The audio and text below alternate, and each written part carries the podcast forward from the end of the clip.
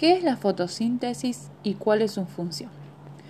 Para empezar, hay que aclarar que la fotosíntesis es un proceso mediante el cual los organismos vegetales y algunas bacterias son capaces de crear materia orgánica a partir de materia inorgánica y la luz.